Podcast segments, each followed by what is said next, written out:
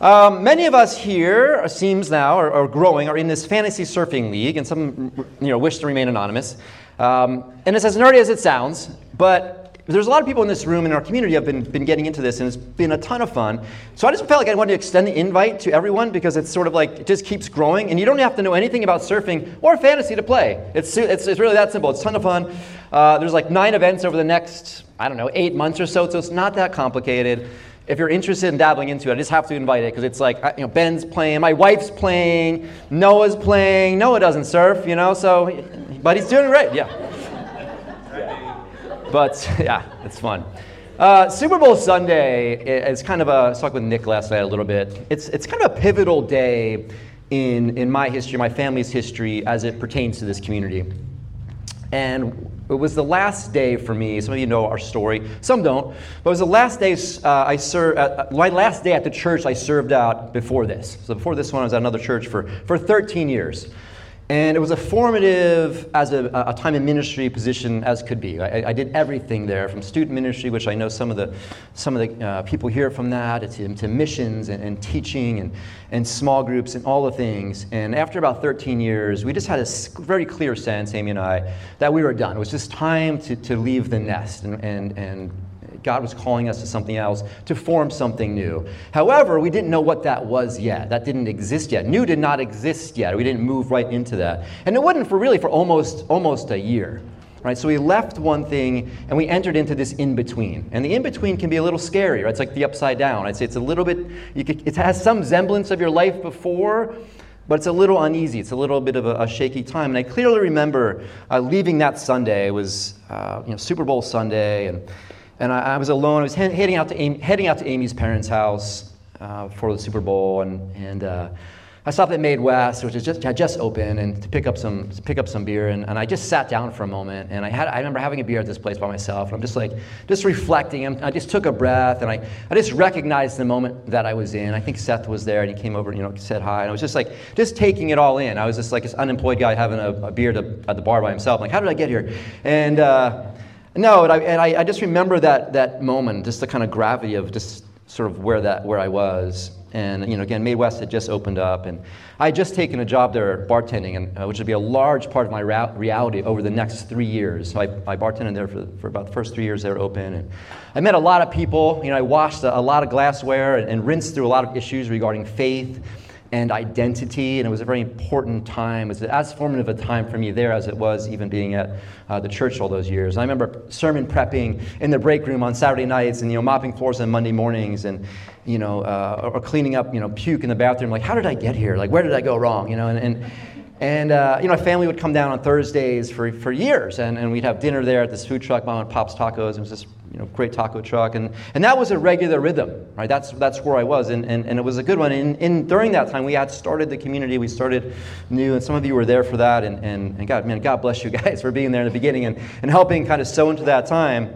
Because it was a hard time. And, and there's just times like that. And there, you know, again, times at the end of the night where I'd be at, at, at, the brewery and like, oh my gosh, like where did I go wrong? How did I end up here? And like, and I kind of like, I kind of knew how I ended up there. You know, I left one thing, I entered into this in between. I, I, was part of it. I felt like it was part of my faith journey and calling, right? It, it was the right thing, but it was also sometimes hard. It was a good thing, but also a hard thing. And it was a season that I'm grateful for. And I, I, like some seasons that we, we go through, we don't necessarily want to go back. You know, you know those times like, oh man, that was very formative and fruitful, and God did so much work. But I don't necessarily want to do it again. Um, but I do go back there mentally from time to time to kind of revisit that, right? To revisit that place. And I still work at Made West in, in a certain capacity, a different capacity. And it's one of those life's, you know, part of life's journey for us, all of us are on this. You know, it's a combination of cause and effect, right? A lot of times we can look at life, or I sit with people and they wonder, like, oh, how did I get here? I'm like, well, I can look at your life and actually tell you how you got there, right? It's a series of decisions, or, or, sometimes it's happenstance, or things happen to you, you get there. And also divine guidance, right? Divine guidance. God's hand is upon our story and our, and our, our direction. And I think there's sometimes some room in how we get to where we're going. And we can make that difficult on ourselves or make it easier on ourselves, but there's this divine guidance. And, and I, I, I, was just thinking about last week, and I could barely get the words out last week. Last Sunday was a weird Sunday for me. But you know, all, all we have to decide is what to do with the time that is given us, right? It's this moment now. What am I doing now? What's been given me now? And like, do I, do I become bitter like, or better through a situation? Uh, do I lean into the lesson of this time, whatever's happening now? Do I lean into a lesson or just try to get through it? I'm just trying to get through it. Just got to get, just got to get past it. Or are you leaning into it? Like, how will you be shaped on the other side of what you're going through right now?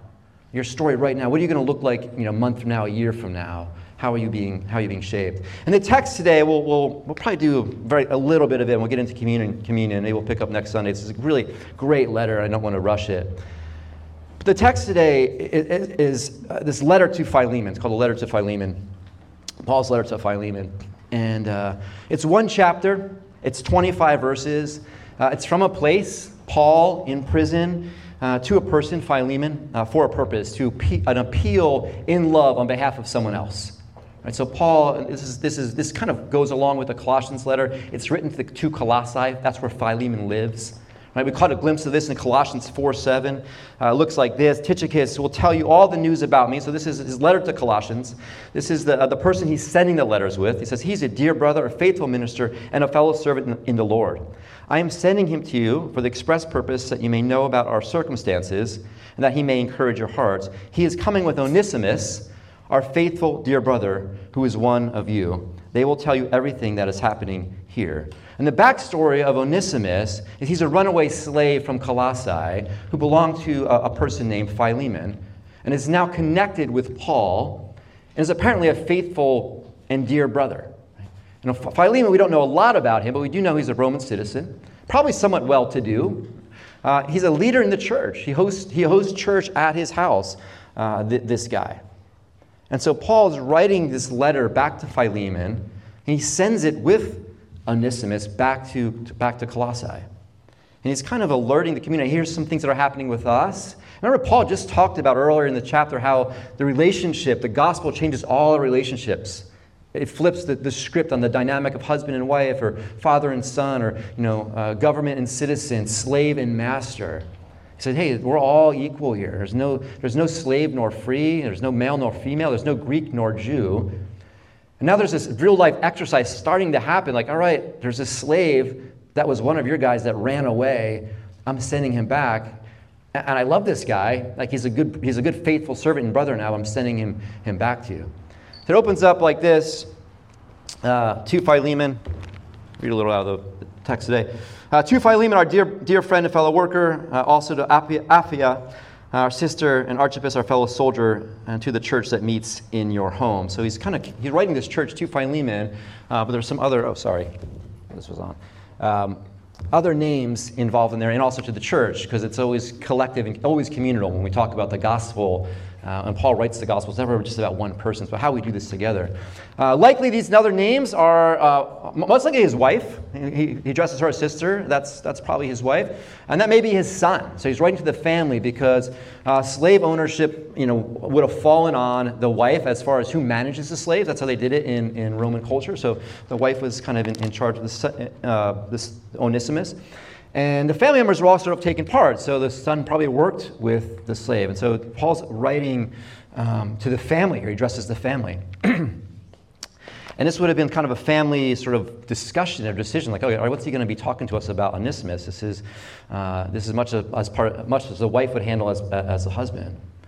And he goes on to say, Grace and peace to you uh, from our Lord and Father, Lord Jesus Christ. I always thank my God as I remember you in my prayers because I hear about your love for all God's people and your faith in the Lord Jesus. So he's, he's to Philemon, man, Philemon, you've been doing great. I hear about it. I hear about this church you got going on in your house. It's super cool. Uh, I pray that your partnership with us in faith may be effective in, in deepening your understanding in every good thing we share for the sake of Christ. Your love has given me great joy and encouragement because you, brother, have refreshed the hearts of God's people. So it's a very encouraging letter uh, to Philemon here. He's, he's encouraging Philemon. He's saying, "Thank you for what you're doing. We're partners in this." You know, Paul is Paul's like the leader of, of almost like all the churches. So this is a kind of a flattering thing to say. Paul's writing to this guy, and he goes on. Let's see here.